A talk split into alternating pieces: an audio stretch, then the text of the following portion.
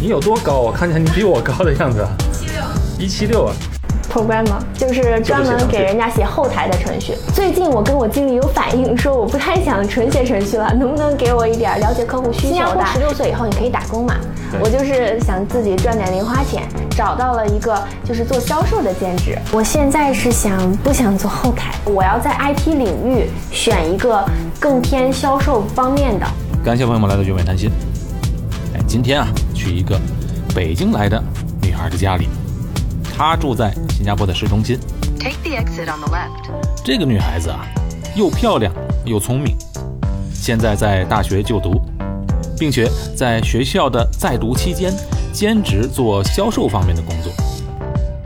她一个人在新加坡，把自己的学业、生活和工作打理得井井有条。好，现在我到了文熙的家了。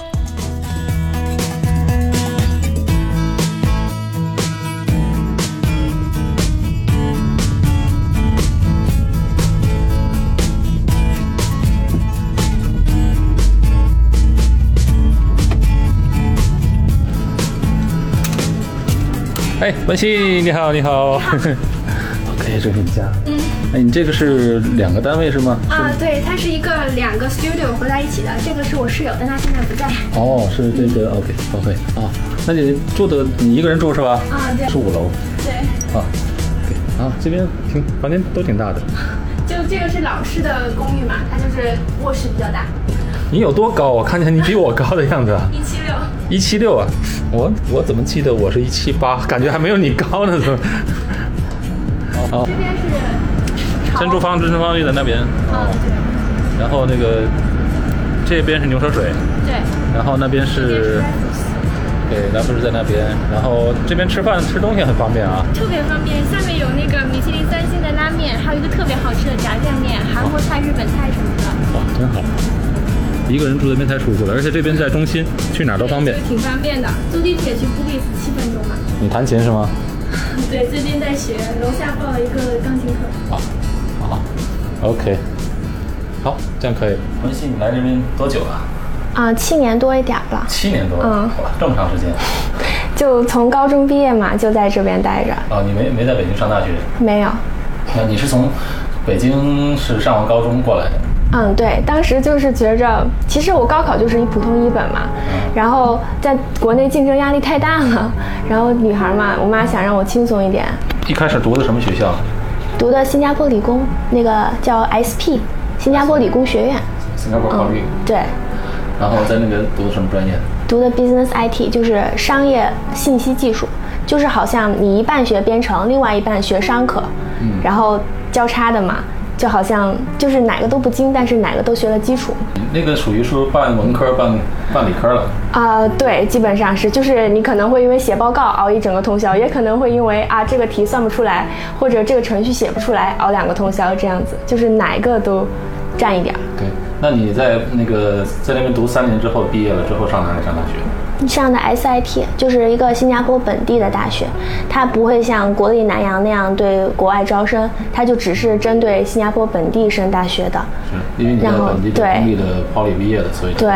然后它是怎么讲？它是不同研究性学院，它是实践性的，就好像我们实习是1年，别人实习可能3个月、6个月这样子。对，然后很多 project。那你在这个大学里读的是什么专业？读的 software engineering 软件工程师，就是纯写程序，怎么看都不像是一个工程师，你看着就像文科生。因为当时我不太爱说话，我就觉着学这个软件工程师，你只要跟电脑讲话就行了，人家给你一个程序，你写完就可以了。然后就选了这个专业。现在你在那个什么地方实习呢？现在在 DBS， 就是星展银行啊。星展银行做什么职位呢？Programmer 就是专门给人家写后台的程序，就好像星展的服务器，我不知道你有没有看到，它经常隔3差5的，它就说更新。是，对，它每次一更新，就是我们刚写的程序在往里面放。纯粹是写程序。最近我跟我经理有反映说，我不太想纯写程序了，能不能给我一点了解客户需求的，然后或者写一些 GUI 什么的，能不能让我去做一些这些东西？他最近有让我做一点点，就是在慢慢往那边转型嘛。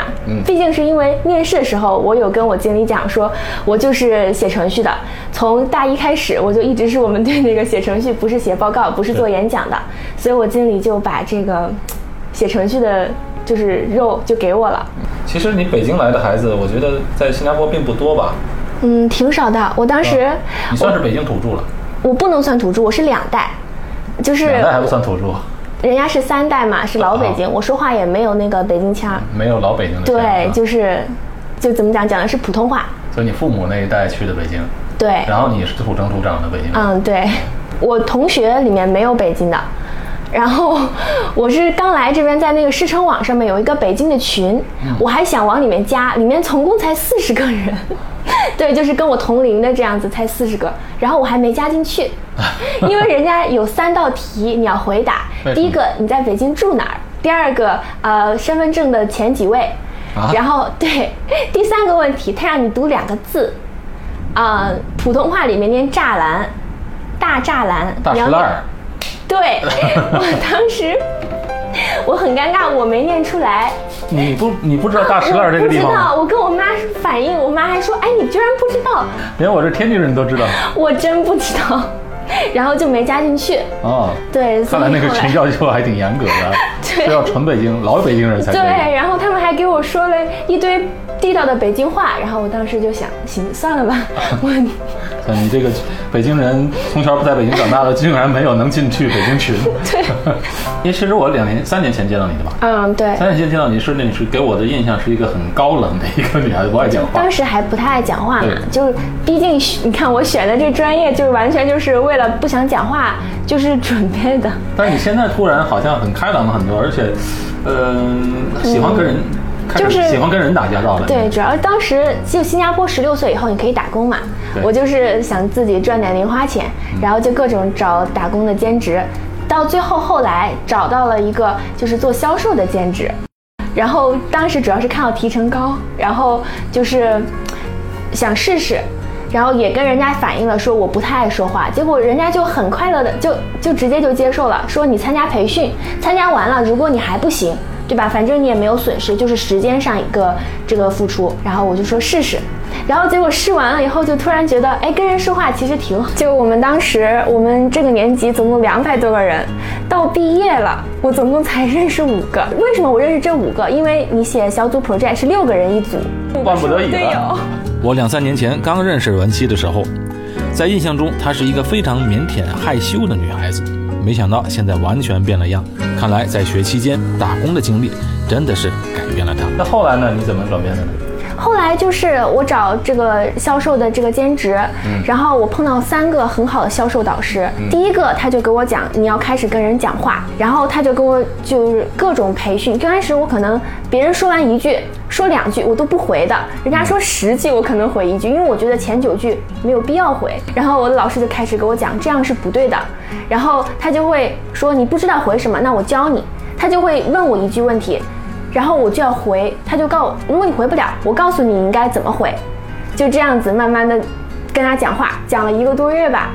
就是集训营里面训练。对，就是卖这个，他有要求，你要至少参加18周的培训。然后18周。对，我不是18周，我光开始讲话就1个月。哇！然后之后才是10几周的这个培训。有这样的培训，这么好。对，然后是免费的。对，所以当时我愿意去试这个事情，当然。就是很感谢他们。进入这个行业之后，你去做兼职了，就是学生在新加坡留学的身份可以每周工作一些时间，是吧？对，就10几个小时，就只要是公立学校，私立学校就不行。对，公立学校你就可以去找一些，比如刚开始做酒店，后来就做到前台，然后再后来去帮人家看店，然后卖点小东西之类的，然后最后开始做这个销售。那你后来做什么销售什么？就是卖一个机器，它是一个 steamer， 我不知道，就是一个干气机，就好像你吸尘器之后，吸尘器它只能吸走尘土，我们这个是处理污渍。对，它是有一点水，但是不多，然后帮你擦地呀、空调啊、厨房啊、卫生间什么的，整个家清理到完的一个机器。真的是，我也看到那个机器是吸尘器的牌子啊。我们这个它叫 The Moster， 它是同一个公司的，它是同一个分销商的，但是它不是同一个品牌。我们家里前几年就买了一个，那个时候销售来到我们家上门，对，确实挺好的。那只能说吸那些螨虫啊，对，就是床上的螨虫或者小孩子皮肤敏感什么的，用这个吸尘器都很好用。因为小孩子在新加坡很多孩子那个鼻子敏感，他们说那个也挺有作用的，然后我们就买了。当时就是那个人来上门，他测试了一下，然后我们马上买了。当时我记得挺贵的。我现在自己也在用，就好像你卖一个机器，你自己首先要喜欢，开始觉得啊自己家里面变干净了，心情也会变好。然后出去跟人家做 demo， 我们就真的要上门做这个 demo 的时候，我就会就更熟练嘛，然后就练习的也比较快。怎么讲？我的导师他们都是一个月至少上万，就是轻轻松松就上万。可是我兼职嘛，你不可能每天去那么多，所以就也不能超过那10几个小时规定，对吧？对。可以讲，你甚至能推销到那个连锁店了，是吧？啊，对，就是我当时是什么，我特别喜欢去就是美容院什么的，然后我不是卖那个机器嘛，我就给他们一直在讲，结果我那个美容院的老板他就听到了，就说要不你哪次拿过来给我们试试。对，然后反正我家离得近，我就真的把机器拖过去，然后就也是机缘巧合，他就正好喜欢，然后我就卖出去了。他在新加坡还是开了很多分店的。哦，那这一下好了，对，每个分店都需要。对，他就每个分店就买了一台。但是我就奇怪，你怎么能敢开得了口啊？你一开始完全不像这样的。对，这样的性格就是我这几个导师他们在帮我，就一直在给我讲，而且他们也不是说一下子就让你一个人去客户家里面去推销，他们会刚开始有一个人带着你，你去看他怎么做，然后他会慢慢的，就比如说我其实跟着别人一块去了10几次，前3、4次他就是在完全做，我就只是递个零件呐，或者是帮忙擦擦地什么的，之后他就会开始说 OK， 一开始你来讲。其实我前15次一台都没有卖出去，去了15个家庭啊，对。然后我经理也没有讲我，他说可能有些人30台、40台都卖不出去，但是但凡你开窍了，有人1年以后才卖出去第一台，可是他卖出去以后，他就会涨得很快。怎么讲呢？你讲英文还是中文？我刚开始要求是用母语卖，就是我用华文卖。然后后来就毕竟纯讲华文的家庭还是很少的，你至少要用一下人家本地的话嘛。是。比如说失眠，人家不叫失眠，人家叫不好睡，对吧？你要用这些词，人家才会觉得更贴切。后来现在疫情了，不可以去人家做 demo 了，那怎么办呢？对，后来疫情了，毕竟也不安全嘛，你这跑去别人家，而且有时候我们是2个人一起去，超过你人数限制，前阵子都超人数限制了，所以就最近疫情就没有再做。对，就停下来了。对，就停了。但是你有开发别的东西？偶尔卖饺子，偶尔卖精油什么的。哇，这个东西就是毕竟这个有这个销售的基础以后，我就觉得做代销什么的挺有趣的。然后毕竟嘛，你代销一个东西，人家如果决定从你这买，像我们卖机器，他如果过几年要买附件，他还是会找你啊。他如果需要这个机器的清洁，他还是会找你，就有很多。附生的一些产品，对，所以我就觉得做销售挺好的。然后我就开始卖一些饺子、精油什么的，就别人从你这进货，他们就会持续不断的从你这进，虽然可能每次进的不多，但是赚一点是一点嘛。那这些客户你怎么找到的呢？卖饺子是我上舞蹈课，然后我这个老师他家里面正好是开饺子馆的。哦，是吗？对，然后我当时不是没有机器卖了嘛，可是房租什么的还是要付，所以我就跟他说，要不你让我来你这打个工，我帮你包个饺子什么的。对，然后你会包吗？我不会。我这个老师他教了我包饺子，他们家饺子是10几种馅，然后就还有香菜的，就什么就很多。然后就是他教我包饺子，教了以后他觉得你每天都来包，我们也有时候卖不出去，因为一天包个几千个卖不出去嘛，他就说那个要不你帮我卖，然后每卖10个、20个我给你多少钱，几块钱，反正但是还是有嘛。然后我就说那我试试，然后我就找不到地方啊，我就开始发微信朋友圈、发 Facebook、发 Instagram。 任何事情都是一通百通，只要入了门都不是难事。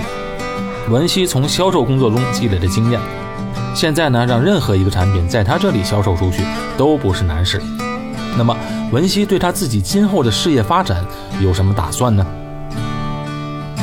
我现在是不想做后台，你让我写程序也行，你让我写前端的，你让我去了解客户需求，就是可能偏讲话的更多一点，就是跟人打交道。对，其实以前我不喜欢回邮件，就是我前一个实习，我那个学校有个 supervisor 嘛，他给你发邮件，他给我发了2个月，我一条都没回，最后差点挂科。社交能力很差的，但是通过这个打工的经历，对啊，锻炼出来的。真的就是一直被我的导师带出去跟人讲话，就是我希望做一个可以是软件公司，毕竟我专业就是这样。如果我升个研究生读了商科，我可能可以去真正的前台，可是现在我只能选说我要在 IT 领域选一个更偏销售方面的。比如说软件你是分你要了解客户需求，你是要在后面 debug， 你要做维护，还是你要做开发，我就可能想去做那个了解客户需求的那个啊。对，我想读研，我现在看上了几个商学院的。我现在是，我如果升计算机学院，我是可以不用考 GMAT 什么的，我就直接能进的。进商学院，我跨专业了。对，然后人家写了要求必须考，所以我就前阵子给他补习了，就考嘛。对，然后我希望这次我跟商学院是有缘分的。可是我就是想换一个商科的，我就真心不想写程序。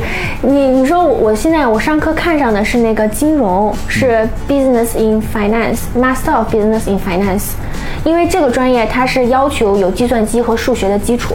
然后我就恰巧，虽然我现在可以讲话了，可是我这个文科还是不好，就是英语和语文我还是不是很好，所以我就是数学什么的很符合这个专业的要求，然后再加上计算机的背景他们也写了。因为他们是什么呢，这个专业它主要是你去写这个，比如说股票它那个 K 线，你去写这个算法的，但是它又是一个前端的，因为你可以走在这个前面金融的前台，你去给人家解释说，哦，我带领这个金融机构，我要卖这个产品什么的，这样子。对，所以我现在就是看上这个专业。成为学霸并不代表成功，能够从工作中获得实战经验，肯动脑筋，知道自己要的是什么，朝着目标努力勤奋。谢谢文熙今天的分享，祝福他有一个美好的未来。